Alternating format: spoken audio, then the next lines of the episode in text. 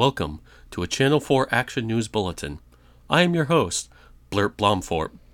Tragedy in Massachusetts. Two young ish, scarcely well known podcasters were found dead in their respective apartments after the thawing of the Massachusetts winter this past March.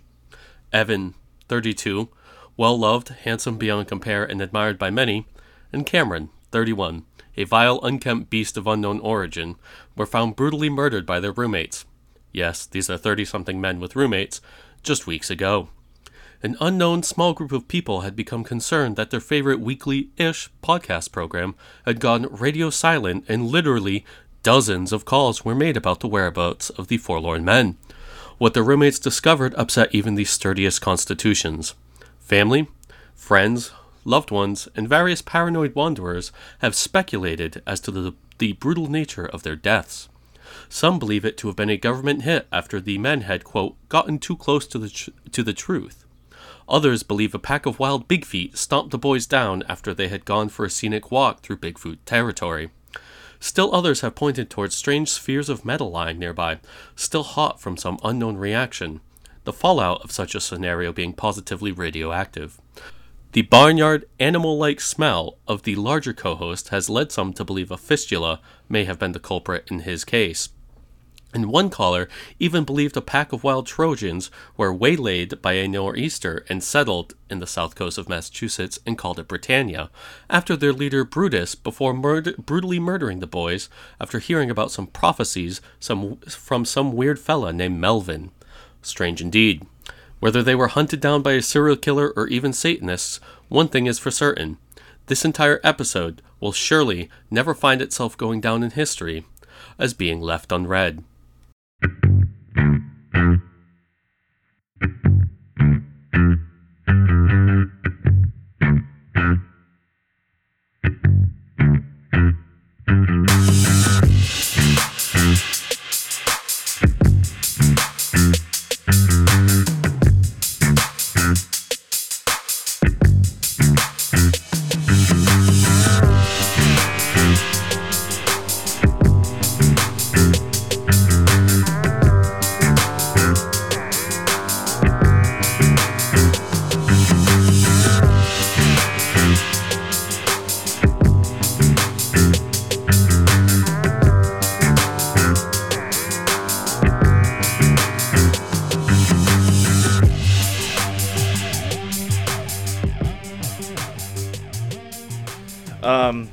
good callbacks there.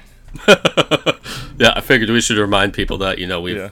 done episodes, you know, Yeah, at some point in the past, oftentimes weekly. Mm-hmm. Yeah, well, for a long time, like for like a straight year, we did them weekly.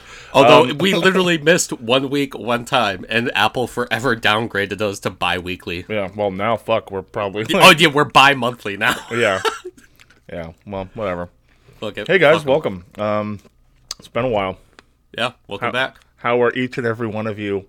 Yeah. doing? We, we will sit here and listen as all of you tell us about how you've been. Yeah, this is gonna be a long one, so um, go for All it. right, thank you. Just talk, Um, just talk at your car radio, and uh, Yeah. we'll we'll pick it up.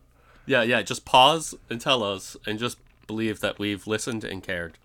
Um, Yeah, so just know, like, uh, I know Evan did a little a little bulletin episode. Did you end up doing a second one? Uh, I, I only did one. Uh, honestly, I don't know. Maybe I'll still record one after this and put it in. But no, I, I only ended up doing one. Well, fuck it. Like I'm here. We, uh, we may as well just. I may as well just be part of it. I don't want you to just have your own second show. yeah, I, I wasn't sure how much longer it was going to be, so I was like, yeah, maybe I'll do one of these, you know, every Yeah. week or so. But then you were just like, yeah, class is done. I'm ready to go again. So Yeah, yeah. Um, sorry, sorry that there was no like pre. Uh, I have a cop drop in my mouth, guys. I've. I've I, been a little I, I could hear. I figured Yeah. you were chewing something. Um, hopefully that's not too disruptive. But uh, yeah, no. Um, there was a combination of factors. I know Evan kind of touched on it, but I Yeah. kind of went nuts a little bit, and uh, also was in, in. I started grad school, so it was just like a combination of factors, and uh, wasn't like a premeditated thing. But um, honestly, I feel good. I feel like I've been doing mental push-ups, just like waiting to get back in the prison yard and fucking stab up some episodes. So Yeah, nice. Um, Hell yeah, dude. yeah, sorry for our. our I, I feel like next time we take a little vacation, which we'll probably want to do at some point. We'll we'll plan it in advance and we'll we'll tell you guys that it's coming. Yeah, Um, like maybe I will take a few weeks off. Yeah, this one just ended up being like kind of Yeah. rolling uh, uh, series of things that made us miss episodes, including like uh, up to I, th- I think I did talk about this in my little podcast. We got right to the point like like three weeks ago or something Yeah. that we were going to record. I posted about it on like Twitter, and then like your laptop just like shit itself as Yeah, we were getting ready. I suspect that it was something I did. Um, but you know, like I said, I was I was in kind of a rough spot for a little while. I was I was imbibing a little too much, and then you you know how it goes. Um, so yeah, I I think my computer's actually Had a couple fine. drinks, saw a couple things. Yeah, Had a couple drinky poos, yeah. Um, but yeah, we're not we're not doing that before the podcast anymore. So yeah. uh, we're gonna good. we're gonna try to we're gonna try to keep uh, we're gonna try to keep this profesh. Yeah. Um, but yeah, anyway, whatever. Without drawing this out too long, thank you guys for bearing with us. We're excited to be back. Um, this is one that uh, we teased a while ago, um, and honestly, I wrote this mostly forever ago, and then Yeah. just kind of You you wrote the most part of like two episodes. yeah like literally months ago. Yeah, yeah. like we have had basically two episodes like barreled and ready to go, yeah and then we just didn't record them. yeah. It was like totally. It wasn't like a work thing. It was like totally like just personal shit. Yeah. Um, but so yeah, so welcome back uh, from our long sojourn in the wilderness. Uh, yeah, to Left Unread. We're happy. yeah. to- I, I I will say, um, just quickly, we've got some cool things coming in the works. Obviously, I'm not going to say anything right now definitive, but you know, I've been talking to uh, some big big potential guests in the future. Looks like one of them's definitely confirmed. Uh, and one of them, you know, I'm still talking to him, so Cool. Uh, but that's cool. We got got some cool things coming down the pipeline. I think you guys will really enjoy that. yeah, man. I'm excited. I love doing guest episodes, and I, I Yeah. think going forward we should we should do more of that. Which Yeah, obviously because- we're, we're doing. Yeah, especially like once you and I realized that like wow, these guest episodes go way better if we just basically just like kind of just like get into the zone where we're just gonna have a conversation. Yeah. And don't like you know plan anything out too much. Just maybe a few quick hits, and then those are always some of our most popular episodes. Yeah, absolutely. And I, so, I mean, I feel like in general, like I've been doing a lot of thinking about the format of the show and, and, and how I want things to go. And even though I have like a 13 or 14 page document here, like I've benefited a lot from just sort of like listening and reading a lot about the subject of today's episode. And, you know, I feel like going forward, I feel like this show's going to be better. Like, I, I don't know. I just feel like year one was great. And I feel like we learned a lot. And then we took some time off and I feel like we're gonna come back and start cranking out some some pretty sweet content. Yeah. This is also this is kind of like back to pretty classic Left Unread um, uh, recording territory where it's now it was like 80 degrees today. And uh, Yeah. I'm just sitting here sweating and a Yeah. tank top and basketball shorts. So Yeah, this I- this feels very vintage, like when we were really hitting our stride last year. yeah, it was it was in the sweatiest months. Yeah, I feel like winter and and, and failed romances and school and all sorts of shit kind of kind of took its toll on Left Unread. But the Yep. hot the hot sweaty old days where yeah, the hot boys are back, dude. The the wet boys. the, the, the moist boys are back. yeah. Yeah. the days of, of standing up to like uh, under tit sweat stains are, are here again. It's funny you say the Moist Boys just because I had like some friends who are in a punk band called Moist Boy. I literally Oh, really? have like yeah, I have like literally a sticker behind me that's just like a dilapidated toilet and it just says Moist Boy on it. Oh, that's funny. Yeah. Um, shall we uh, slowly make our way towards the, the subject matter, the, the meat and potatoes of today's pie? Yeah, let, let's eat let's eat this pie. Let's take let's cut a slice out of uh, out of the pie, the meat pie. Yeah, and put it Um. onto a plate and serve it to our listeners. Hot, piping hot, just Hot like and us. ready, yeah, hot and ready. steaming. Uh, for you listeners, we're giving you this pie hot and ready. This is a hot and ready pie. Um, We're all right, about to get cool. fucking. Wait, isn't that fucking? What is that? Is that little? We're gonna get fucking sued by Little Caesars. No, I mean it's not like we were like hot and ready, five dollars pizza pizza. Like, I think we'll be all right. Yeah. I also don't think like I think we're I think we're so far below the radar of anyone. I know. Yeah, they? We have like what a combined. Like they're like, yeah, I have five dollars in my wallet right now. You can Yeah. sue me for that. yeah, for sure. The cost of one of your delectable pies. Um, oh, they're not getting my pies, dude. They're not getting my hot pies. I, I used to. There was a Little Caesars. Maybe it was when I lived on the Cape when I was younger. Um, but I, I had a period of time in my life where there was Little Caesars was like a, a, a thing. And oh, I'm- dude. I'm- When, so when I was when I was a, a little guy, like me and so I grew up right next to like a Kmart, and uh, inside the Kmart, back one of the day last would- Kmart's. Yeah, uh, and back in the day when I was a little kid, like this is like very like you know, back back during the '90s when you were eight years old, you could walk, you know walk to Kmart, I guess. Mm-hmm. Uh, and my sister and I would just like go there and get Little Caesars at the food court. Dude, that rules. Yeah, That's also, and I don't know, and you know, you let me know if this is too specific because we can get this out. That's also an infamous Kmart. yeah. Well, yeah, nobody lives there anymore, so I Yeah. don't really care. Yeah, this is literally also, by the way, it's the Kmart that like that uh. Uh, I guess made famous now in that was that a Hulu series? Yeah, the girl from Plainville. Yeah, Uh, yeah, that that where- awful that awful person convinced her her her boyfriend or whatever to kill himself Yeah. in that Kmart parking lot. Yeah, that was that literally probably like 200 feet from my childhood. home. I know, I Maybe know. a few more than that, but like, I remember when that happened. I was like, wait a second, I know that neighborhood. you're Like, dude, isn't that right next to your mom's house? I was like, yeah, no, my mom probably, if she had looked out her back window, she may have been able to see it happening. oh my god, Like, yeah, horrible. No, we shouldn't make light of that, but uh, that Yeah, show's that show's actually pretty good. I've watched a few episodes. I haven't watched it yet. Uh, I will say that chick, uh, whatever her name is, she's like rank like top three like most hectic eyebrows in history, along with uh, Oh yeah, like former Soviet premier Leonid Brezhnev, uh, that chick, and uh, fuck, I don't even know. um, Pai Mei from Kill Bill. Yeah, true. who I guess was a real guy. What the fuck, man? All right, let's let's let's do, let's start the show. Yeah, well, the show already started because I know, I know, but like you know what I mean. Remember what we said about meat pies? and then we'll listener, have, take a bite out of this pie. this is a double pie, so we're gonna do my meat pie for dinner and then Evan's cream pie for dessert. We're not Uh, cream so- pieing up. No, there's no, no. You know, I mean like your little postscript that you want to do. Anyway, What? didn't you say that you wanted to do another little episode? I don't know. Whatever. Fuck it. Yeah, whatever. Fuck it. Just go. All right, so uh, today we're going to talk about something that um, has uh, fascinated me, uh, at least in a peripheral way, and I think Evan feels the same way for a really long time, like at least a decade. Um, And that is uh, Shen Yun, uh, and then more broadly, uh, Falun Gong. Yeah, you're doing a you're doing a parapolitics episode now. Sort of, yeah. So the thing about this one is, um, I feel like more will come out in in Yeah. in the coming years about the parapolitics side of this.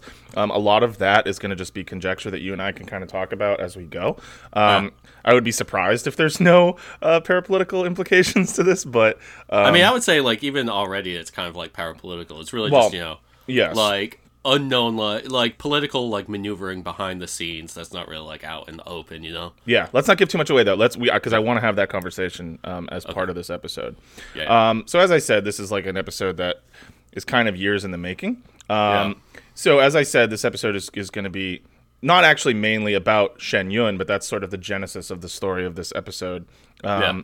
So I you know, I don't remember precisely the first time that I saw a Shen Yun poster. I don't know if you do, but at some point in the last like 10, The first 15 time I ever noticed it was you had like uh, mentioned it to me. I'm like, the fuck's that? And like you don't see those posters everywhere. and then you're like, wait a second, yeah. I guess I have seen that before, but I've never really noticed it. You know, I'm not always the most. uh Don't always got my eyes open. You know, a lot. Yeah, yeah.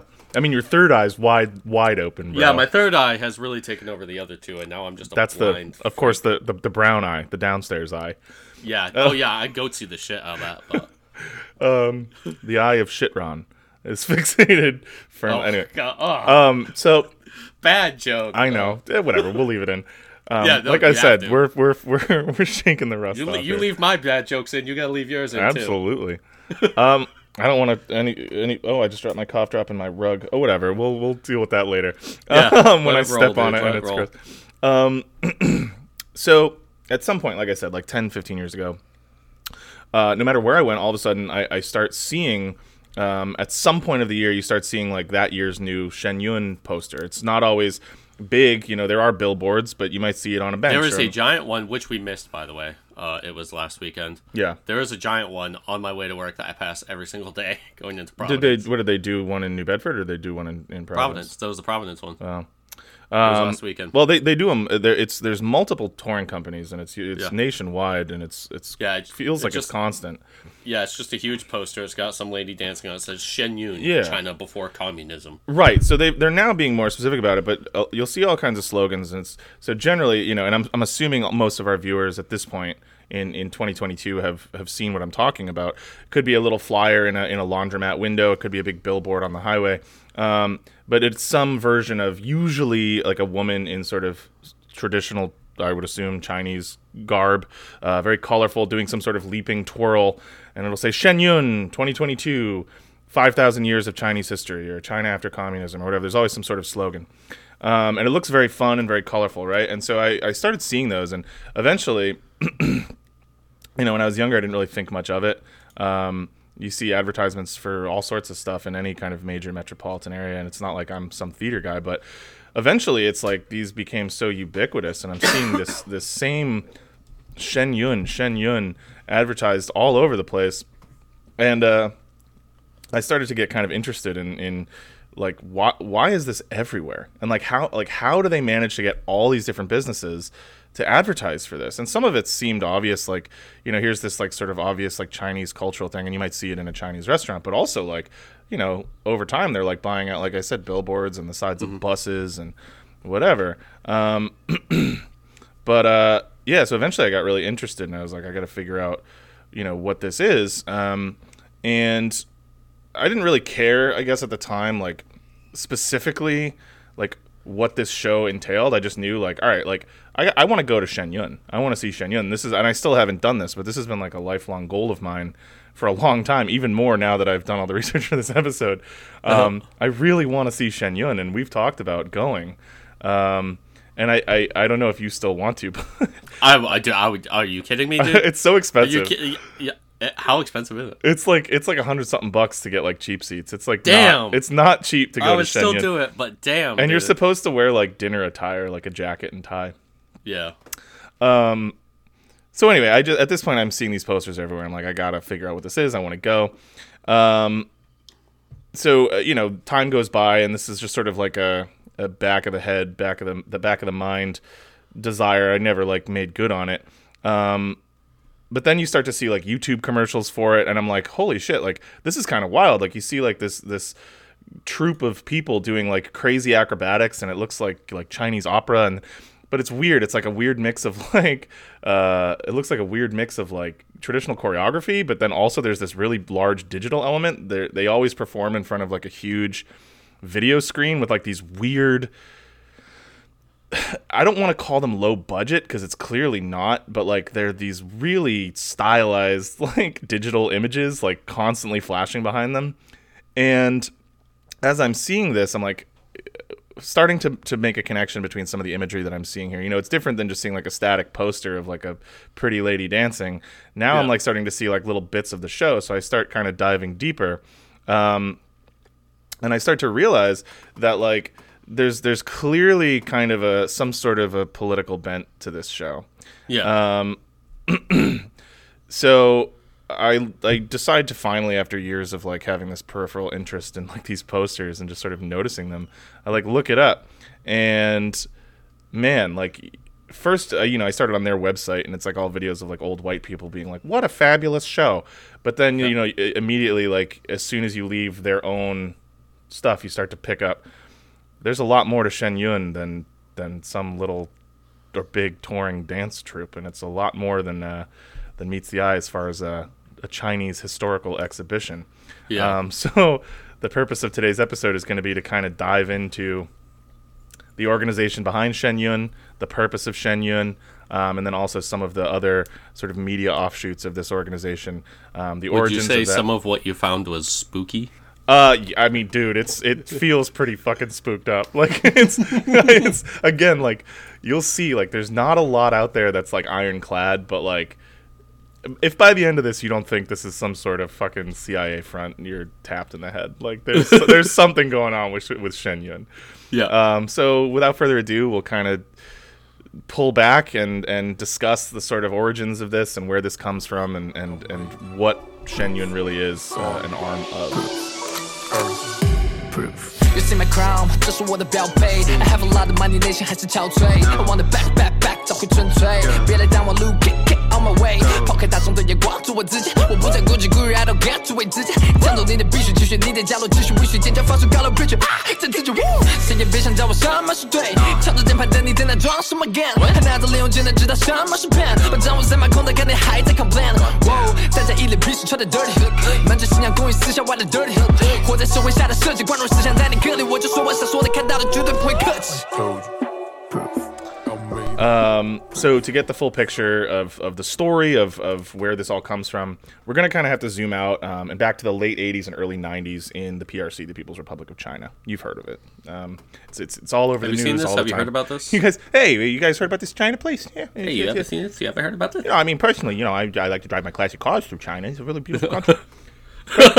Great noodles. Um, so Great noodles. I love these noodles. It's great. Oh Yeah. man, I am one of the only podcasters uh, currently working today doing uh, an active Jay Leno impersonation in 2022. So, It, it's like this podcast in Come Town. That's Yeah. about it. um, all right. So, uh, yeah. So China. So during this period, like I said, late 80s, early 90s, um, China is entering into a period of like relatively relaxed social policy. Uh, they're beginning to implement some of the economic. Uh, uh, uh, what am I looking for? Capitalist policies, which have come to give them like immense financial prosperity. Um, and there is relatively They've had to build up their productive forces, sure. you know, as uh, as Deng Xiaoping might might have said. Yes, this this is the era of Deng, and uh, and he's he's changing shit up in China. Uh, gone is the the cultural revolution and the Yeah, well, he, he was like the 70s and 80s. I think by the 90s. Yeah. It was uh, what was his name? Uh, not Jiang Zemin. It was before. I don't know. Whatever. Um, Yeah, guy no, Hu the- I know- Jintao was right before uh, um, Xi, Chairman Yeah, Xi. Xi Jinping. Um, yeah, there was. I think. no, I, Xi Jinping is now. Before him Yeah. was Hu Jintao. I know. And before it was, Uh, it I was forget it who was in the 90s Jiang Zemin, whatever. I can picture him. I know what he looks like. Glasses, Yeah. old. Um, so yeah, so th- there's also like a relatively greater access not only to foreign media but also to um, ancient Chinese history and texts. Um, you know, a lot of this uh, old Chinese history had been kind of suppressed during the Cultural Revolution of previous decades. Um, there was a real push to kind of separate from sort of the quote unquote like antiquated thinking of the past and Confucianism and Taoism and whatever the old martial arts and move into like a more modern style of thinking um, whatever. That's a whole other episode. We don't have to like go too deep into that. Um, so with that comes this sort of uh, explosive interest in in these sort of ancient aspects of chinese culture and history um, among the chinese population. Uh, so one particular uh, i guess art form um, which saw a massive resurgence during this time was qigong which is a broad category of um, of, of of sort of practices, um, not easily comprehensibly defined. Um, so I'm just going to go really quick. Basically, uh, it's it's a category of physical and martial arts which purport to aid uh, the channeling of qi, which is like your body's uh, inner spiritual energy, um, to strengthen both your body and your spirit. Um, a well-known uh, related art, a, a facet of qigong is tai chi. Everybody's kind of seen like you know, uh, it's it's popular or was popular um, with older folks because it's very low impact, just like slow movements, um, and it's it's clearly like some sort of martial art, but it's not the same as seeing like Bruce Lee do high kicks. Like it's very low impact, and it's really more about channeling your internal energy. kind of shit Worf would do in his uh, room in uh, TNG. Sure, yeah, I don't know, but I'll take your word for it. Yeah, just like moving slowly and deliberately. Yeah, yeah. Um, the thing about chi is that theoretically it can be used to heal your body as well as to harm your body or others. And you know, if you don't cultivate it correctly, um, you know, of course, there can be dire consequences. But it can give you great, great power. Uh, um, that description is very short. Like I said, qigong is like a huge category of different things. I'm not doing any justice, but uh, we got to focus because we're talking about one specific offshoot of this 90s qigong craze. Um, so, like I said, there's this huge boom of qigong. Um, large groups or different schools of, of qigong styles crop up all over the country. Um, and it's basically, you know, it's like I said, it's like light calisthenics, um, meditation. And there's nothing really wrong with that. Like that's pretty much universally regarded as beneficial on certain levels, right? It's kind of a, a relative of yoga. You know, it's just sort of like moving your body in harmony and, and keeping your mind focused. And not inherently uh, anything bad about that. Um, most qigong schools are kind of generally interlaced with Buddhist and Taoist thought. Um, eh, but it comes in all different shapes and sizes. You know, basically, like you might just see people that you know their their relationship to qigong is just like whatever. This is like how I get out and exercise in the park three days a week. To like it becoming like a super mystical spiritual religion on the other end of the spectrum. Um, and it should be noted that at this point, this is all kind of openly sanctioned by the CCP. Uh, qigong is is in and and the government's kind of cool with it.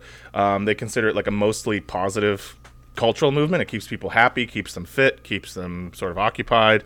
Um, and you know, what's wrong with having a physically fit and mentally acute population? Nothing. You know, they're happy with it.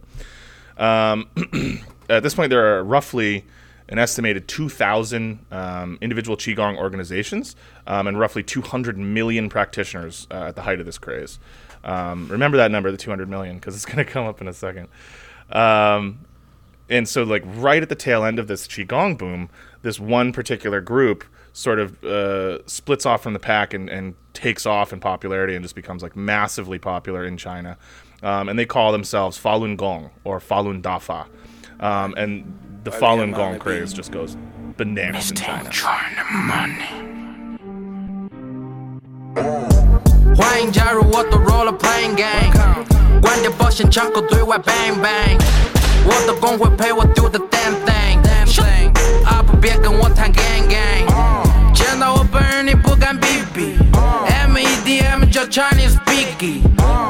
家身边一群流氓地痞。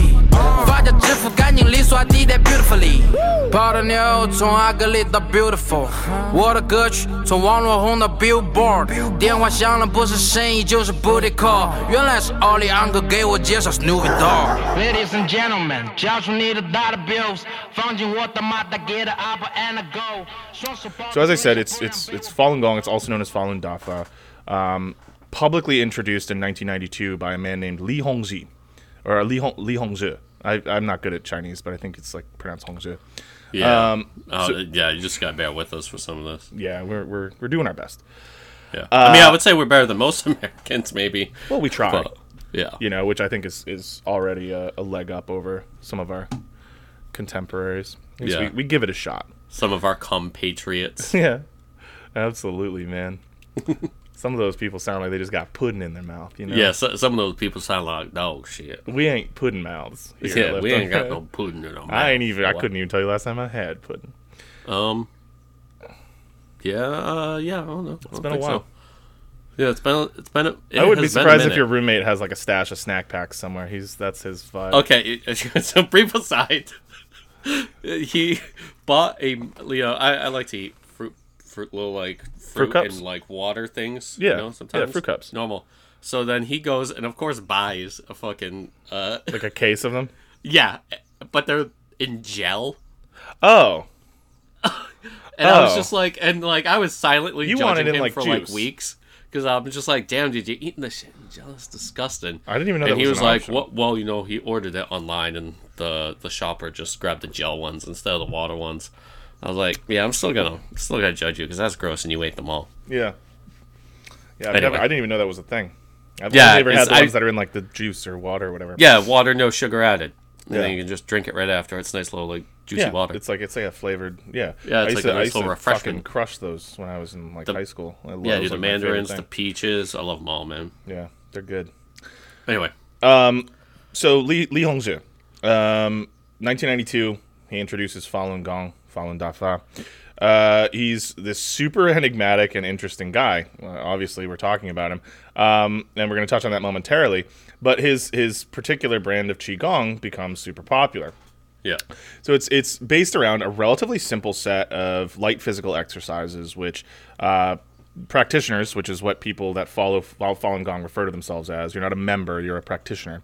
Uh, you repeat this this small group of exercises in order over and over again to achieve physical and spiritual enlightenment.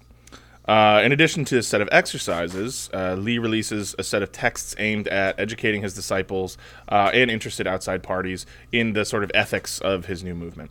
Um, the name itself, Falun Gong, um, is derived from the Chinese word for the Buddhist name uh, of Dharma, uh, which is an ancient uh, Indian concept spanning multiple religions uh, that can loosely be translated as meaning goodness or merit or righteousness or sometimes holiness. Um, the Dharma wheel is a common symbol of the oath taken to achieve Dharma, and uh, Falun Gong basically means Dharma wheel practice or the way of the Dharma wheel. However, uh, Li's school really quickly kind of separates itself from other related schools uh, in that it contains a, a huge array of supplemental spiritual teachings. Um, Little is known about Li himself prior to this time, uh, though, like most great spiritual leaders, uh, he had a pretty obviously fictional biography of himself written up fairly on, uh, early on in his, his career. Um, in this biography, he claims to have received instruction uh, in the various martial, spiritual, and mystical arts from seven great masters of seven ancient lineages, uh, including Buddhist and Taoist schools, uh, and also like. Shaolin and all this shit. Uh, he claimed to have inherited insane magical powers. Uh, he said that he had the ability to heal the sick and wounded, and also he could levitate his own body. Um, he, But he- only when he felt like it. well, yeah, that's a big it. thing. So he's he, over the years he's he's never recanted that. He still claims to be able to levitate. Uh, and he says like I, I don't really have any interest in showing that to anybody. I, I, I don't think it would be right to demonstrate. That's Um, a personal. That's the personal it's, activity. it's a very personal thing, but just just know that I can do it. Yeah, Which like whatever sounds good to me. yeah. Somebody from a different school saw it. once. Um, he called the process of of uh, gathering energy to perform these feats uh, cultivation of the fa, uh, which is dharmic spirit energy chi juice. it's It's not really juice, but I thought that was funny. It's like his, Yeah, it's his uh, special fucking sauce. semen retention, dude. yeah, dude. He's What's up, semen retention warriors? something tells me this dude ain't been retaining any semen. I think no, he's- no. Something tells me. Let's see. He's the leader of a cult. He's probably doing yeah, sex stuff with the getting ladies. drained on the reg. Yeah, Um, yeah, he's a coomer, dude. weird- he's definitely a coomer. Weirdly enough, like that's not a huge part of this episode, but again, it's one of those things that, like you just kind of have to assume he's It- very it's always there, man. Every single one of them does it. Yeah, he's very mysterious and like very enigmatic. Like he's not like a lot of these other leaders who who crave like publicity. Um, Yeah. So there's not like a ton of uh, appearances of him like publicly outside of like the 90s in China. Like he he really keeps uh, his shit on lock. Um, which is a big part of like what's so fascinating and mysterious about this because usually these cult leaders you know they like kind of crave that recognition or that attention um, and sort of make themselves like this central figurehead. He's definitely in charge of this whole movement but he like he's he's a ghost. Like he's he's nowhere and everywhere all at once. Um that makes it sound cooler than it is. He's just some fucking old weirdo who's like reclusive. Um either way i mean you know cultivating the fa sounds pretty fucking dope uh if you could fly and heal yourself and heal other people like that's cool like i can see you know the the draw to that Yeah, Um, understandable. so, through the practices of the various physical exercises, meditation, um, and study of the ever growing mountain of scripture that Li is, is sort of rapid fire producing, um, practitioners of Falun Gong uh, supposedly would be able to mimic Li's achievements uh, and achieve a similarly heightened spiritual existence. Uh, and people fucking ate this shit up. They went bananas over this. Um, and again, this is still all just in China. Um, initially, like the other qigong schools, Falun Gong was was was you know not like openly endorsed or anything, but they were totally like it was a legal organization. They weren't like right out of the gate clashing with with the CCP. Um, because again, it's you know it's getting people outside, it's getting them together in, in a constructive way to work on their their physical fitness and their mental acuity. Um, but the movement starts to grow way beyond the scope of what we've seen with these other qigong schools, right? If you've got 2,000 qigong schools spread across the country and each one has, you know, maybe 50, 100 members, you know, what's the big deal with that, right? Like it's it's an exercise fad. But all of a sudden you see this group that's getting thousands and millions of adherents, and that starts to get a little alarming, right? Um, any any uh, any government uh, that depends on on you know, especially like a like a unitary party government, um, they don't love like big other groups that are taking attention away from you know their plan, their economic plan, their workforce plan, things like that. Um, and you know that's not a judgment at all. It's just sort of a fact. You know, governments of that style, you don't want competition um, taking attention away from what you're trying to accomplish. Um, so you know this is all kind of gearing up towards there being a little friction with with the Communist Party um, the Communist Party of China, of, of China, not some the global CPC. com- C- CCP, Not, no, CPC. Chinese Communist Party. The Communist Party of China. Oh, I always see it CCP. Yeah, it's In- incorrect. That is people being rude. It's Is always it? the Communist Party. It should always be the Communist Party of some country. You know, Communist Huh. Party of the Soviet Union, Communist Party of Vietnam, the Communist Party of Cuba. I always feel like, yeah, Communist Party of the United States. You always say it like that. I- So I that's think just it's like a, a like a I don't know. yeah. You don't call it like the Cuban Communist Party. I don't know. You don't? No, it's the Communist Party of Cuba. Hmm. Okay. Well, you know, egg on my face. Um, Yeah, so, no. so fuck it. Yeah. Uh, so yeah, whatever. The Communist Party of China. I'll probably make that mistake a zillion times. I mean, it's not really. a mistake. I think most people call it the CCP. I just always find it weird that China, at least in the West, always gets the the weird the Chinese Communist Party. yeah, I don't know. Um. Well, uh, so anyway, uh, as I said, um, the basic tenets of Falun Gong revolve around leading like a, a virtuous life. A, a Oh, wait, wait can, can I interject real quick? So my cat's been be acting cute on my bed this whole time. Sure. It's very distracting. Right now, he is just airing his fucking dick and balls out. Yeah. it's mad funny. Like he's like laying down kind of on his side, but then he's just His legs are. Yeah, he's just fucking airing the boys out right now. It's mad funny. Well, that is not very virtuous. No, He's not. He's not living a life in pursuit of the. yeah, Dharma. he has no uh, he has no cock shame as Yeah. uh whatever that loser account of like that loser trad account on Twitter is. I don't know. Men take pictures with their hands in front of their their dick and balls. It's cock shame. Oh. All right, radical dude. sounds like sounds like you've been really enjoying the time off from the show, exploring a lot of niche uh, subcultures. That's cool. Maybe we can do an episode on your fixation with cock shame. No, that's not mine. That's the account. Cool. I mean, you sound pretty interested. You looked right. pretty hyped up to talk about it. Move on. Um, Move on. That's what I'm saying. So, uh, so, um, so it's all about leading a virtuous life, being a member of Falun Gong. Um, so this this uh, meant you know having a strong work ethic, devoting oneself to one's family, uh, recognizing the vanity in material pursuits, uh, distancing yourself from you know sexual desire and and whatever. Um, pretty classic, you know, religious shit. Um, fun fact: uh, according to Falun Gong, it is also super unvirtuous to be gay uh, or trans or anything but uh, cis heteronormative, whatever. Um, obviously problematic, uh, but at the time, this is kind of in line with with you know CCP party politics. No real red flags for the government there. Um, for a long time, homosexuality, and I don't really even know what the current stance on it is, but you know, the idea is you should have a family and, and live a you Yeah. know, life with a with a spouse and kids and whatever. And Yep. being gay kind of doesn't line up with that. Um, so eventually they get large enough and, and vocal enough, uh, and frankly fucking weird enough that the CCP has decided it's like it's getting to be a bit much.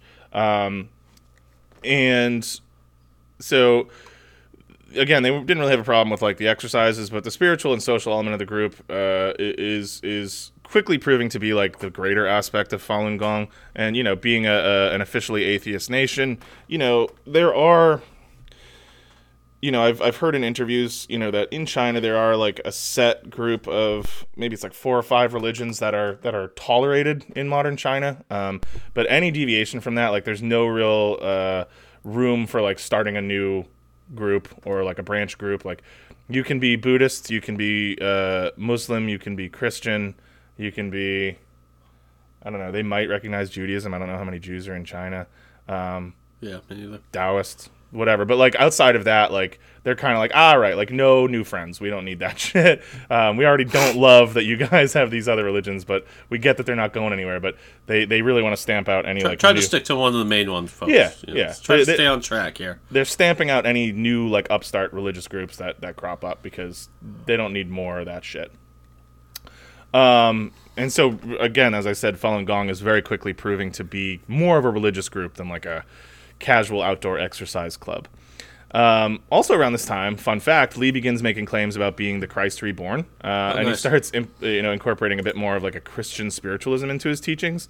Um, key to this was the notion of an eventual uh, apocalypse, which would wipe the earth clean um, and leave only the righteous behind.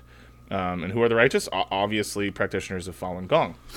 Uh, so it's clear that Li Hongzhi is intent on building a vast national social movement. Uh, what wasn't clear are his motives. Um, it's also clear that this movement was looking more and more like a cult. Uh, and so even though it might be harmless right now, um, you know, there's there's a ton of people. I mean, at this point, Falun Gong say that they have hundred million followers. That's why I said remember 200 million total qigong practitioners.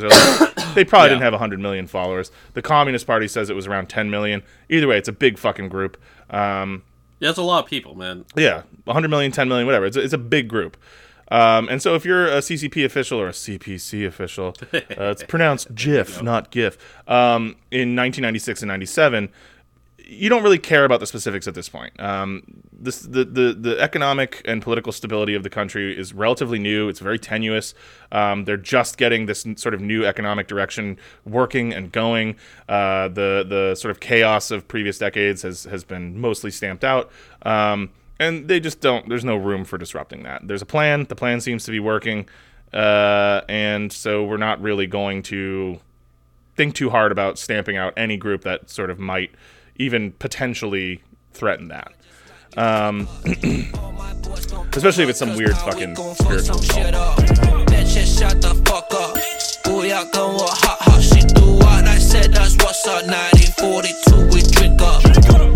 我以前付出了努力，成就遇到环境，还不会得到同意。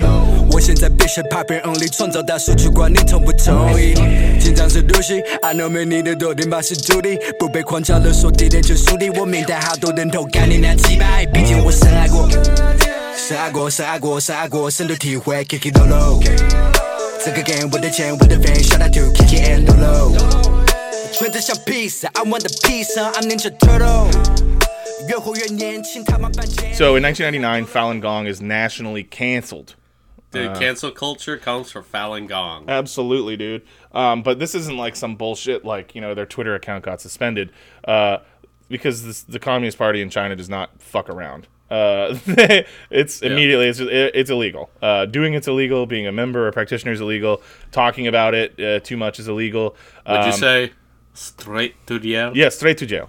Um, and yeah, like, it, it, and it's not even like you know, slap. There's no slap on the wrist. Like if you, if after Believe this is not, made illegal, to after this is made illegal, like if you stick around and are still doing Falun Gong shit, like you could get like a like a ten year prison sentence. Um, Yeah. And you know, again, I don't like to sensationalize this shit, but like Chinese prison sounds fucking whack. Like you don't want to go there. It's not, especially you know if you're like some low level fucking polit- you know political dissident, quote unquote. Yeah, or you're just somebody trying to do stretches. You're like, maybe I'll try a different Qigong group. Yeah, right. If that's, but again, if that's all they cared about, they probably would have done it. And I think a lot of people did do that. Yeah, Um, exactly. but the people that are really like drinking the Kool Aid here, uh, Yeah. they stick to their guns.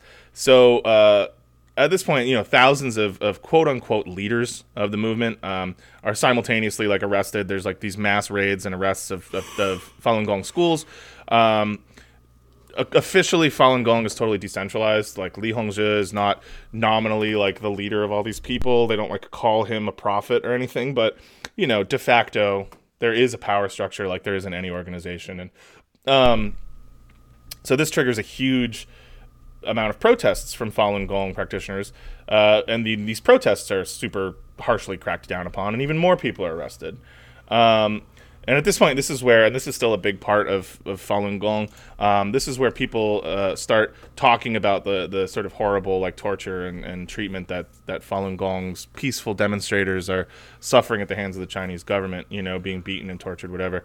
Um, the most famous of these, which is something that's still talked about, uh, is the accusation that the party would would imprison and then then actively kill uh, Falun Gong prisoners to harvest their organs for transplant. Yeah, Um, which is just it just screams of Orientalism. Well, sure, yeah. Um, this is still, however, like widely believed by Falun Gong members to be true.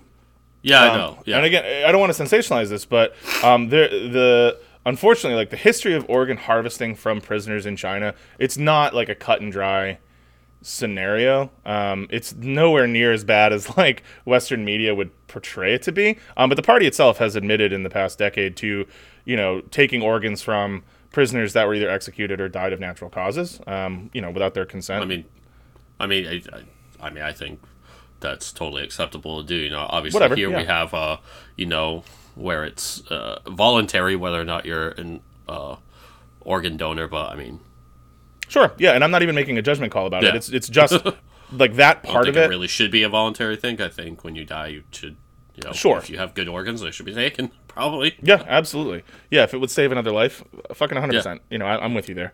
Yeah. Um, so but again so like that's just to say that like on that particular aspect of it there's no real debate like they've admitted to doing that um and you know they claim that in 2014 they started sort of phasing that out as a practice who knows how far you know far reaching that still is to this day because you know they're not super transparent about shit like that um but the accusations uh, were that the prisoners were, were, were being killed specifically for their organs, um, and that's largely unsubstantiated. Um, yeah, th- that's what I'm saying. That's it's just like Orient- Orientalism. Shit. Sure. It's like people talking about like barbarian natives, you know, eating course. other people and shit like that. You know? Now, I mean, the most likely scenario in my mind is that you know this has always officially been unsanctioned. There's never been a law in China that that said just kill people and take their organs, right? Like that's never been uh, standardized practice. It's possible that in isolated or specific prisons, those abuses may have occurred. You know, if there's a quota to meet, um, who who knows? You know, who's who's going to what lengths to meet such a quota, like of how many organs or whatever. Um, but again, it's uns- it's unsubstantiated. But to, in my in my mind, like the the the furthest I'm willing to go is to say like, yeah, just like here in the United States, there are some prisons that are worse than others because of the leadership of those prisons. That's likely true in China too, just like anywhere. And I'm sure there are isolated incidences of you know those kinds of things, just like those kinds of things happen in shitty prisons all over. Um, but it was never like state policy or whatever. yeah, Uh, anyway, I digress. That's just the big, uh, and it's still one of the main talking points of, of Falun Gong. Like that, you know, our organs are harvested. They murder us for our organs. It's like still a big thing. Yeah. Um, and to the point where, like, you know, in one of the interviews I listened to, um, you know, this journalist was writing a, a, a- a piece critical of Falun Gong, uh, and one of the representatives reached out and was straight up like, you know, um, don't you know that we're imprisoned for the harvesting of our organs? So wouldn't you say that writing a negative piece about Falun Gong is a bit like writing a piece about the Holocaust, criticizing the Jews? Jesus and Christ, you know, like they're just very heavy-handed about it. Yeah. Um, so whatever. I, I digress. Um, so suddenly, this new religious movement, because let's be honest, that's really what it is, um, Yeah. is at the height of its momentum and, propo- and, and popularity, and it's declared an enemy of the state. So obviously, Li Hongzhi and, and his closer followers, they don't care for this, um, and so things sort of start down the path leading to the current state of Falun Gong. Right now, you have this massive butting of heads between the powers that be in China and and Falun Gong, and this sort of shapes the future of this organization uh, inexorably forever.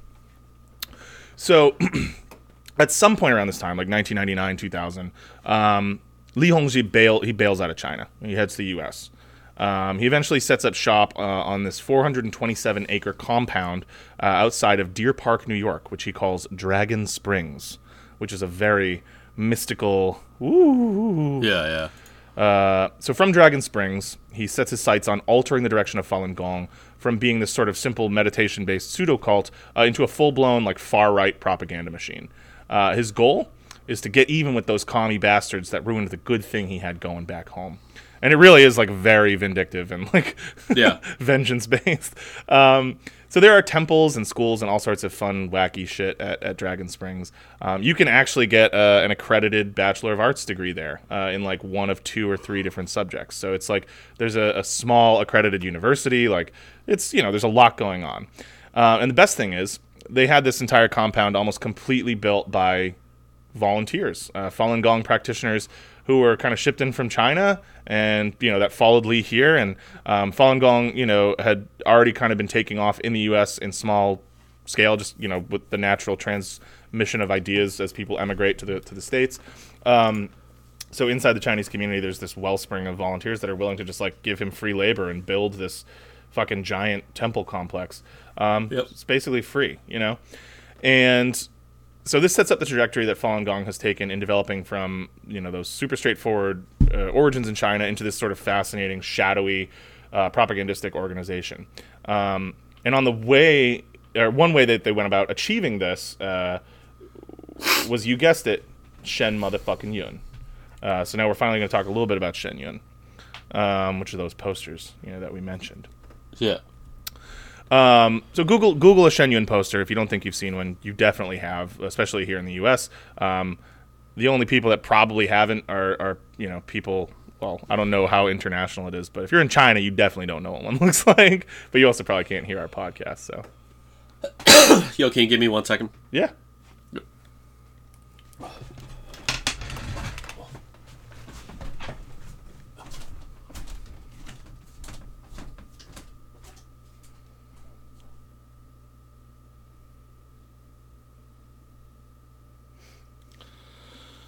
Oh, Evan's taking a shit.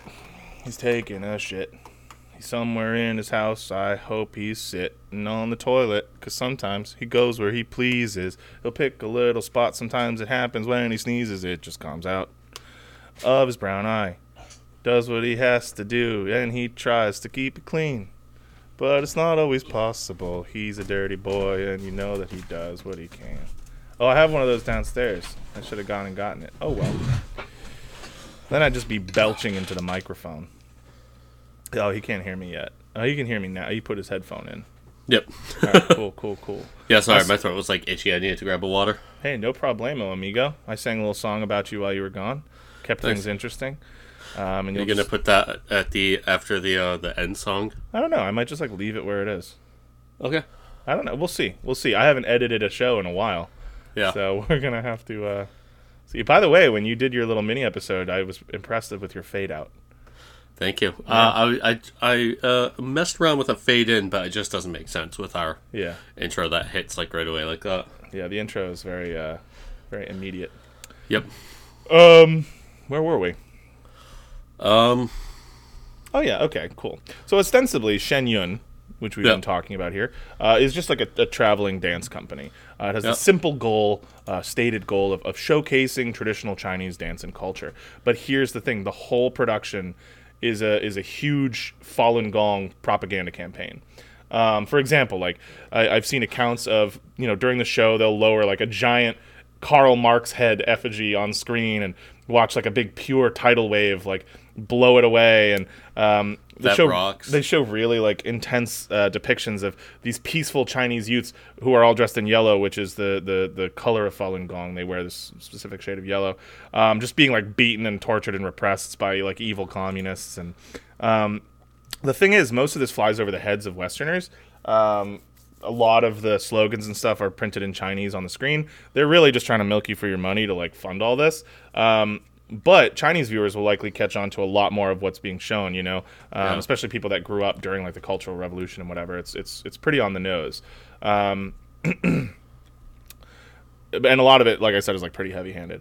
Um, ultimately, though, the thing about Shen Yun, and and there's not really much else to say about it. I mean, they have uh, their training facility at Dragon Springs, and a lot of the people that are performing in Shenyun aren't like necessarily Falun Gong practitioners. They're just like dancers. A lot of them that are like hired to do a job and whatever. Like in and of itself, it's not like particularly insidious, but it does generate a lot of like like I said, it's pretty expensive.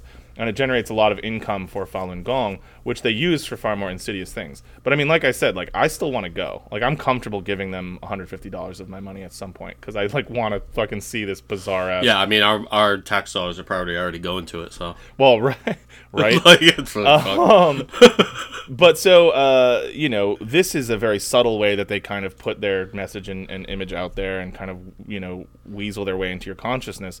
Um, but they have way more direct and effective, uh, especially recently, um, uh, ways to propagandize and reach the public, i.e., TV and the internet.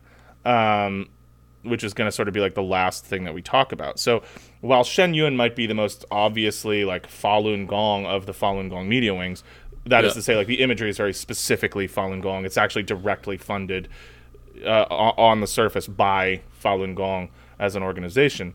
Um, probably the most effective uh, is their newspaper slash news site, the Epoch Times. Um, have you ever heard of the Epoch Times? Oh, of course I have. Yeah. The Epic Times. Well, I've heard it said both ways. I mean, Yeah, Um, e- e- E P O C H, you know, denoting like Yeah, yeah, yeah. The period. first, the first, yeah. It, it was confusing the first times I'd heard about it. It was over like other podcasts. Mm-hmm. So I just like I, I like I was like the epic. What was it like fucking epic Reddit bacon times? Like Yeah. like E EPIC, but no, it's epic like epoch. Epic. right, right. Yeah. So I'm gonna say it that way just to avoid Yeah, no, that, that it makes sense to say it that way, just so Yeah. people don't make the mistake I did, which was kind of why I was. I think they that. they say epic, but whatever. Yeah. I'm, I'm gonna say epoch. Um, so you may have heard of it. Evan's heard of it. Um, it's not at this stage like overtly Falun Gong. Like if you go on their website, you're not gonna see like Falun Gong symbols or a big picture of Li Hongzhi. Uh, he's not even officially like an owner or whatever of this this paper. Um, although it did begin that way. Like it was founded in 2000 by a guy named John Tang, um, who is a known Falun Gong practitioner. Uh, it was initially printed in English and Chinese, um, and it was geared specifically towards you know Chinese news. There was an obvious um, because it's a Falun Gong friendly pu- uh, publication, it was an obvious like anti-communist bent to things, um, but it was very much focused on on China and Chinese you know current events and and whatever. Um, and it was not initially directly linked to Li Hongzhi at all, um, at least on paper. But uh, by 2009, he had he had you know made numerous visits to to the Manhattan headquarters. He refers to uh, the Epoch Times as you know a branch of like our you know quote unquote our media. Um, and it had become pretty clear by that point, you know, seven or eight years in, that that officially or not, this is an arm of his sort of growing media empire.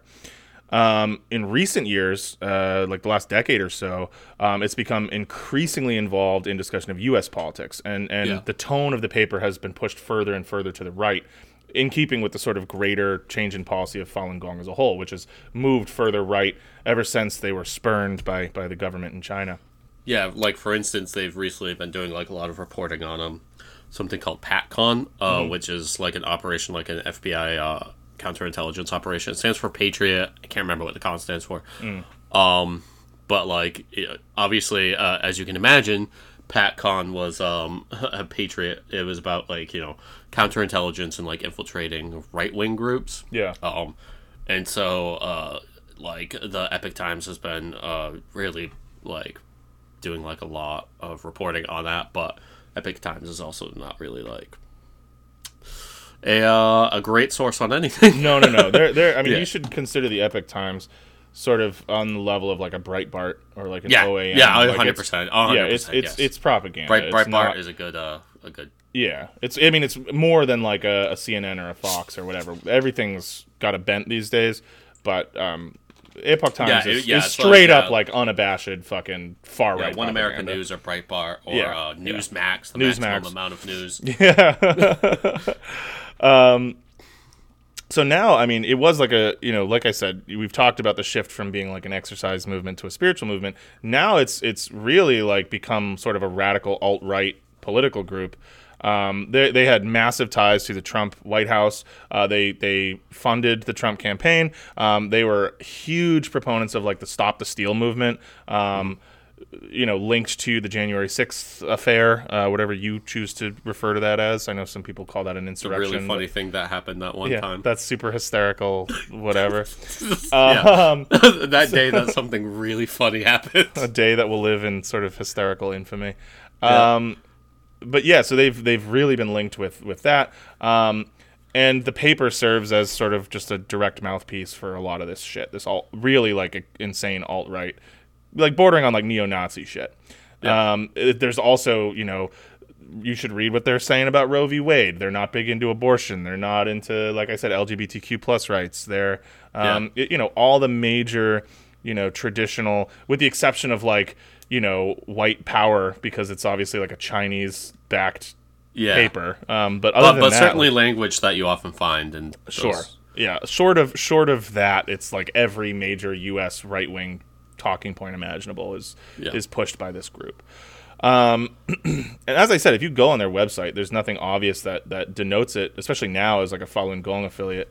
Um, and so it's it's become this like really bizarre but like really direct and effective way to reach you know and it's also mostly published in english now you know i mentioned it was originally bilingual they still do that but like the main readership of this is no longer like specifically like you know chinese americans uh, or falun gong practitioners it's like you know conservative fucking shithead white people Yeah. um and That, like new conservative yeah right shit that's going on right now. yeah, like like alt alt alt right Yeah. conservative shit. Um, a secondary wing to their media empire. Um, so they have you know the Epoch Times and and and then there's Epoch Media Corp or whatever, which is like the branch umbrella organization that all of their media shit falls under. Um, Is called uh, it's a television network called New Tang Dynasty, uh, named after one of the last ethnic Han Chinese dynasties to rule China. And I, I will say I'd like that name. I don't know why. It's just like the New Tang Dynasty. Yeah, dude, it's it's it's it's uh, they're revolutionizing orange space drink. Exactly. yeah, just thinking of Tang. Yeah. That with the with the orangutan on the commercial. Yep. Remember Oh, that? yeah, dude, those that's ruled. 100% That's probably what got you into apes. That's probably your the Yeah. genesis of your ape fetish. Um, Evan loves Okay, well- fucking. I well not fetish like sexual, but Evan Yeah, Evan okay. loves I was like, like. hold on a second. You love, Let's like- interject right here. yeah, it's not a sexual thing. Um, I mean, at least it, it hasn't had the opportunity to be yet. But Okay, hold on. Evan loves like apes and gorillas. My and- ape and- posting, eh, my ape posting on Instagram is a big hit. Yeah, I'm People sure it is. Always reach out about how much they like it. Yeah, yeah, I like it. I watch all of them. You Yeah. always post good stuff about apes. Yeah. Um, so uh, New Tang Dynasty was founded a year after uh, the Epoch Times in 2001. Um, like I said, under the umbrella of Epoch Media. Um, it has similar origins. It was a Chinese language news broadcaster uh, or news broadcast. Um, basically, like I said, focused on China and anti-CCP. Um, but um, it it similarly to the newspaper, has has rapidly changed trajectory, uh, become much more online uh, and much more right wing. Um, and something I forgot to mention earlier, I don't know why I wrote this so low down here, but much like the construction of the compound at Dragon Springs, um, at least in the initial years, uh, both the news network and the uh, paper, like behind the scenes, were largely staffed by volunteers. Um, so a lot of this stuff was built up at very low cost. Um, and now, especially the newspaper generates a lot of income for for Falun Gong. Um, but yeah, it's largely because it was like essentially like brainwashed slave slave labor. Um, so uh, they also now uh, through New Tang Dynasty have uh, some really popular online programs. Two of the big ones are Edge of Wonder uh, and China Uncensored. Um, I watched a little bit of China Uncensored. It's pretty clear that they're trying to go for like a semi-satirical, like a Daily Show type vibe. Um, it's like the shittier version of the Daily Show, which is already kind of shitty at this point anyway. it's quite shitty at this point. Yeah, yeah. I mean, it has its moments, but like, yeah, I fucking hate that asshole Trevor Noah. it's not like it was in its heyday. Yeah, I, I, I go on record. I fucking hate that asshole. Really? Oh, dude, he's fucking awful. What a piece of. He's just. I mean, he's just that that sort that same stupid mouthpiece, where like you know they talk all these things about you know the problems of basically capitalism, but Yeah. the whole point is to sheepdog people back to it. Like just all the disingenuous bullshit. Like you know he was up there for the the White House correspondent speech, talking Yeah. about how in America you have the freedom to be a reporter. What meanwhile, fucking uh, um, Julian Assange is actively being tortured to death Right. because he was a journalist that spoke out about American war crimes. And of course, the people like Trevor Noah will never mention that because, you know, they're being paid not to. right. But it's just the disingenuous bullshit. I just cannot stand that, and I can't stand him so up his own ass. Well, tell us how you really feel. That is how I really feel No, feel. I know. I, I, a Fuck that guy. Cool. Well, hey, you know, uh, Evan doesn't like the Daily Show. I'm not a huge fan either, but you know, uh, I, I, I keep it pretty low key. Um, anyway, the show's not funny. Uh, the this uh, uh, China Uncensored show, not funny. Um, and as a side note, uh, I'm not uh, actually sure if this is linked to Epoch Media at all. Um, but in my, you know, journeys, I always like to try to like if we're doing a subject on something, I try to see like what other podcasts on that subject sound like because I just don't want to like end up parroting something that already exists. You know, I try Yeah. to have like our own little spin on things. Um, but it is also like a good source of information, or at least uh, tangentially about certain things. Um, there is uh, uh, a group called the Falun Dafa Information Center, which I think is more directly linked to Dragon Springs, um, that produced a, a sort of short podcast series earlier this year, um, all about the magical mystery of Falun Gong. I've listened to the whole thing. The, uh, you know, the episodes are like eight to fifteen minutes long, and there's like ten of them. Um, I recommend that you check it out. Actually, uh, Okay. And if you look up Falun Gong on any podcast directory, it'll show right up. There's like a meditating, pretty Chinese lady on the front, um, and it says it's produced by the Falun Dafa uh, Information Center. And I think the show is literally just called Falun Gong.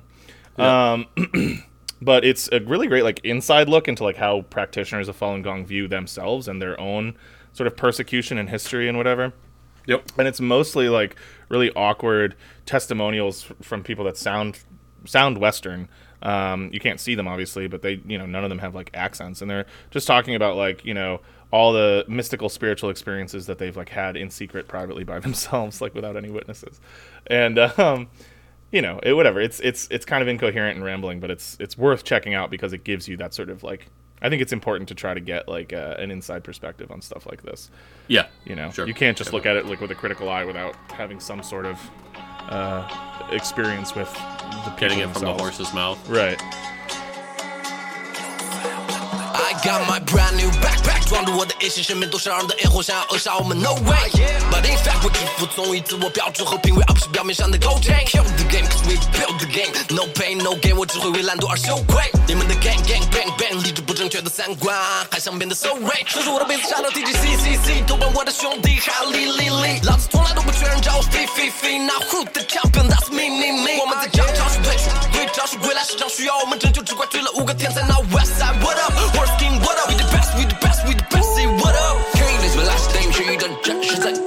狗狗的土地上面 riding riding riding my horse。我的 top game，有力气一对拳，放手上拳头舞台 running running running down the beat。角色入风，或许你 understand me。有人诠释格外具有默契。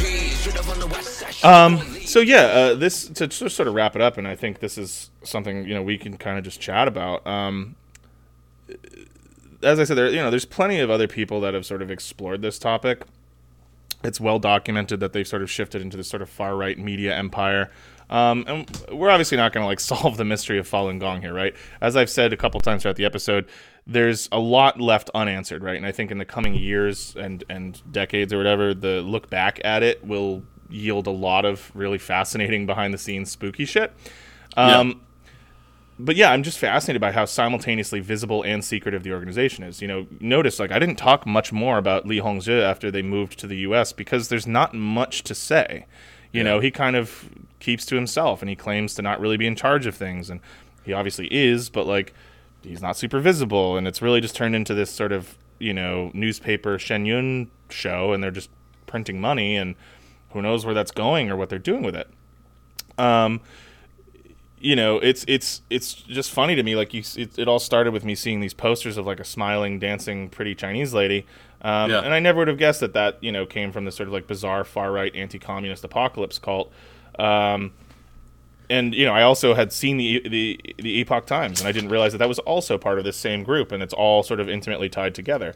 Um, so the thing, like I said at the start, like if at this point the thought isn't popping into your head that like this is some sort of CIA op, um, I don't know how. Um, nobody really fucking knows for sure. This isn't like something like a lot of the stuff that Evan talks about, you know, in the 50s and 60s is stuff that there have been decades and decades where stuff has come to light and whistleblowers have leaked, and you know we Yeah. have more documentation on it. This is a lot yeah. more recent. Stuff like this usually takes time. it takes time. Oh, yeah. But I would be completely shocked if, if spooky shit doesn't come to light.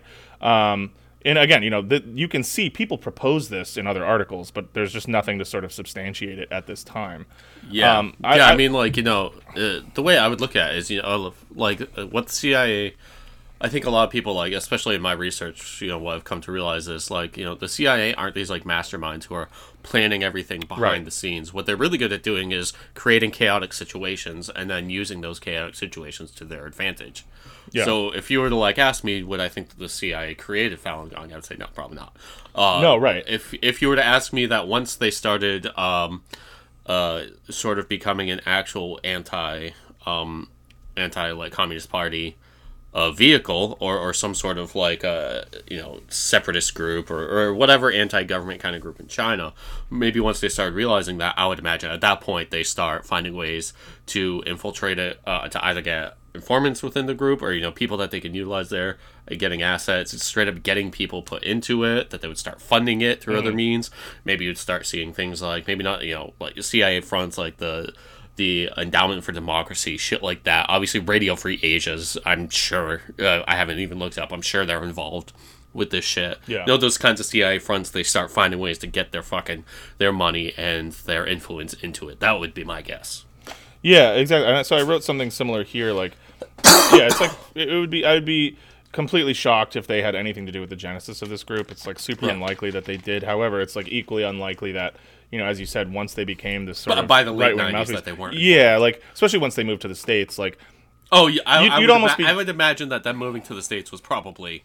yeah, You know what I mean? yeah, and um, I, I, you'd almost be disappointed in the intelligence community if they weren't involved in something like that. It's like it's like exactly their jam. You know, Yeah. they have this sort of uh, anti-communist ideological group that's, you know, relatively large and and already sort of mobilized around this sort of weird spiritual component, why wouldn't you try to fucking infiltrate that or fund that in some capacity? And I mean, here's the thing: on the other side of it, um, the persecution of Falun Gong by the Chinese government is also legitimate, right? Like, so they're not uh, that. That's an added element that I want to touch on. It's not all like, it's not all propaganda, right? They they they were viciously cracked down on by the government, um, and you know there are even like uh, d- stories of of uh, you know Communist Party agents following uh, Shen Yun tours around the states and like either offering money or trying to intimidate venues into like dropping the show from their, their schedule, whatever. And again, a lot of this is unsubstantiated, but there are a lot of sto- a lot of stories and an increasing number of stories of, of that happening. I mean, Um, yeah, uh, China also has their intelligence. That's like, what I'm you know, saying. I mean, like I'm hundred percent. Of course, they do that. Why wouldn't they? This is a subversive anti-government group against them. Yeah. makes total sense. Yep. So it, it's there's there's definitely more to it than you know we are privy to, you know, right now in in in, in 2022. Um, And that's part of the fascination of this to me. I, th- I think you know, give it 20, 30 years, you know, there'll be more to talk about here. Um, and it just sort of reminds me of you know some of the things that we talk about. You know, like I said, that Evan brings up in his episodes. You know, that happened decades ago. This has sort of all the the trappings of some weird fucky Yeah, black op shit. That, yeah. It, it, it's kind of like uh, you know when I talk about the the episode in Iran, where like there were anti, um, there were pro government protesters in the streets. yeah, And then one day, the CIA was able to change all of the protesters in the streets from pro Mossadegh to uh, uh to pro uh to like CIA assets yeah. to the point that people in the streets were getting arrested with fucking U.S. dollars in their pockets, right. And like clear like ties to like the CIA like on Yeah. their persons. Yeah, Yeah, the, yeah. I would I would be really shocked if this wasn't a, a completely similar situation. yeah, yeah. But, I mean, you starts out as something else, and then they're able to get their people there and take it over. Well, listener, what do you think? I mean, it it, it again. It, I, if you're somebody who listens to our show, I, I guess I can sort of assume what direction your thoughts are heading in. But Yeah. um, yeah, I don't know. If you guys want us to touch back on this, if it cop comes up again, shoot us an email or something. Because if this is or if you yeah to if you have more information too like good Yeah. good resources because Yeah. yeah. this is you know one of the things with this stuff too is that like it's tough to like you just have to like expect that a lot of the shit you're getting are limited hangouts Sure. you know Yeah. like when you see shit of this in like CBS News or or like any of those like major news outlets the Mm-hmm. WAPO or whatever like yeah you're gonna have to be like all right you know there's probably some limb hang aspect to it Oh, definitely, yeah. And I mean, so uh, throughout the the research for this, you know, as I was sort of reading articles and stuff, um, especially you know when I was reading about like the organ harvesting and stuff, that's really fascinating, right? To see Yeah. the way different media outlets portray that particular uh, accusation. Um, Yeah. You know, and if you read like NBC News, it's like done deal. They fucking steal organs from people all the time, Yeah. and it's like their favorite thing to do. And uh, you know, uh, it. I don't know. It's just it's clearly more nuanced than that. This whole subject is clearly more nuanced than that. There's, Yeah. There's and and what gets confusing and like I keep saying is that like there are nuggets of truth to like all the different approaches to it, right? Like Falun Gong isn't lying when they say that they were like brutally cracked down upon and imprisoned and, and tortured and all like that's all real. Um, Yeah. The question is like to what extent and for what reason and, and whatever. Yeah, yeah, yeah, exactly. Like, were these and were they committing, I don't know, some sort of like sabotage campaign or something like Yeah, that? Yeah, it's. I mean, it's generally accepted um, Yeah. that they are a non-violent group. I don't think there are even many. I mean, I don't know what it's like inside China, like what the narrative around them is there. But from what I was able to gather, it doesn't seem like they're accused of being like a, a violent organization at all. It's purely ideological, um, which is, you know, in a lot of ways more dangerous to, you know, any sort of one-party state. Um, on a certain level, right? But there's no reason to suspect that like certain elements within this really large group couldn't, you know, be groomed in that direction. You know? Yeah, I mean, I, I also wouldn't be surprised if there were gladio aspects to it too while they Sure. were in China. Yeah, maybe. You know what I mean? Where like things that were happening were actually them, but being like planted on like other groups, something like that. You know, Sure. I guess. But gladio is something I I'll talk more about in future episodes. But, Yes. Yeah. Yes. Yes. All right. Well, yeah. Um, that's pretty much all I've got. Um, it's but again, it's it's a slowly developing story, and Yeah. uh, one that I've just been fascinated with for a long time. So again, thanks for like uh, bearing with us while we were gone for so long, and I'm happy Yeah. to have uh, been able to, to be get back. rolling. Yeah, it's really good to be back. Um, This was fun. this was great. Yeah. Uh, yeah. Thank you to everybody. You know, everybody who reached out, uh, checking on us, seeing what's going on. Um, you know, we really appreciate it. We had friends and you know just fans that we didn't know who were reaching out, so we do appreciate that. Yeah. Uh, but we're back. We're gonna try to get back to a weekly or weekly-ish uh, release Yeah. schedule.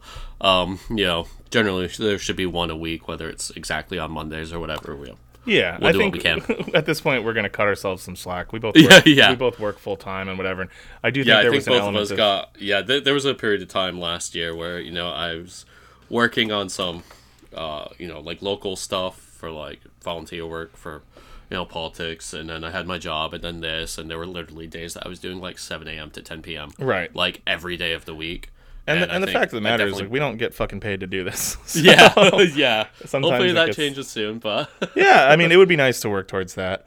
Yeah. Um, I, that would be cool for sure because it's it, it, you know, having had the benefit of some time away, it's like it's one of my favorite things to do. I love It making this show. fun, yeah. And and I think you know, I personally I can't speak for you, but I definitely feel like I needed to like rediscover my love of it because I was feeling spread thin, man.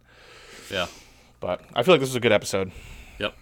Yeah, and we got some cool stuff in the pipeline. But as Sure. usual, everybody, please tell people about us. We spread by word of mouth. Mm-hmm. Uh, we really appreciate that. You can follow us on social media. We're on Twitter. Uh, we're on Instagram. Uh, you know, we'll have we'll have those uh, handles in the show notes. Um, and yeah, just uh, thanks for sticking with us, and we're we're glad to be back in your ears. Yeah, I like being in your ears. Yes, I like to I like to put myself in your ears. Mm-hmm. Me, hey, me too. Uh, all right, so yeah, I, I, I'm Cam, I am Evan. and this is My has cat been Sancho is on the bed next to me. He says hi. yeah, he's hanging dong, and uh, yeah, this has been left unread. Welcome Yep. back to us. We'll, and we'll see you next time. yeah, we will, and it, it will be next week. We swear. Yeah. Any any future delays will be announced. Yes. all right, All right. Peace. bye. 一个废字不能概括，因为的实在有态度，改造了肯定我在做。我脚步悠悠，漫步在长沙的街头，say whoa whoa，I am the local。Twenty four seven 有热辣的状态，it for show，跟着我走走。长沙人最讲的塑料普通话也炸，一日三餐绝对少不了辣，再干杯再干杯，韵味的 top。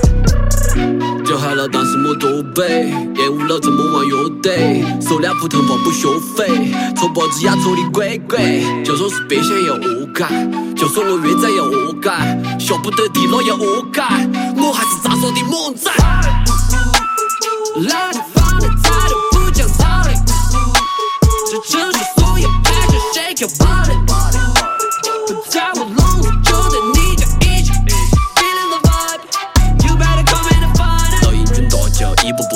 过，莫相信他们的泡泡之法，比他们尴尬，因为手里有牌，吃得快板凳嘛，为错又再喊我快得落，我恨个不羁。你在心说我还在无意，我搬过的爱是为生根不息，一路上我相信仁者无敌。